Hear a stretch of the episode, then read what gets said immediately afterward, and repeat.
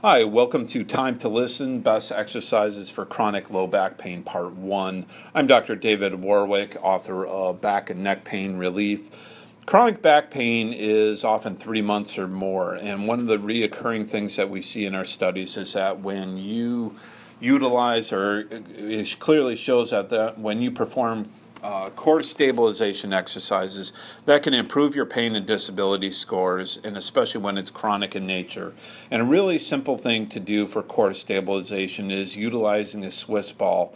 There are many options. You can try five or ten repetitions, hold it for that length of time as well to improve your strength. And there are four main things that you can start with. Number one, sitting pelvic tilts. Two, a bridge three sit ups, and four the seesaw.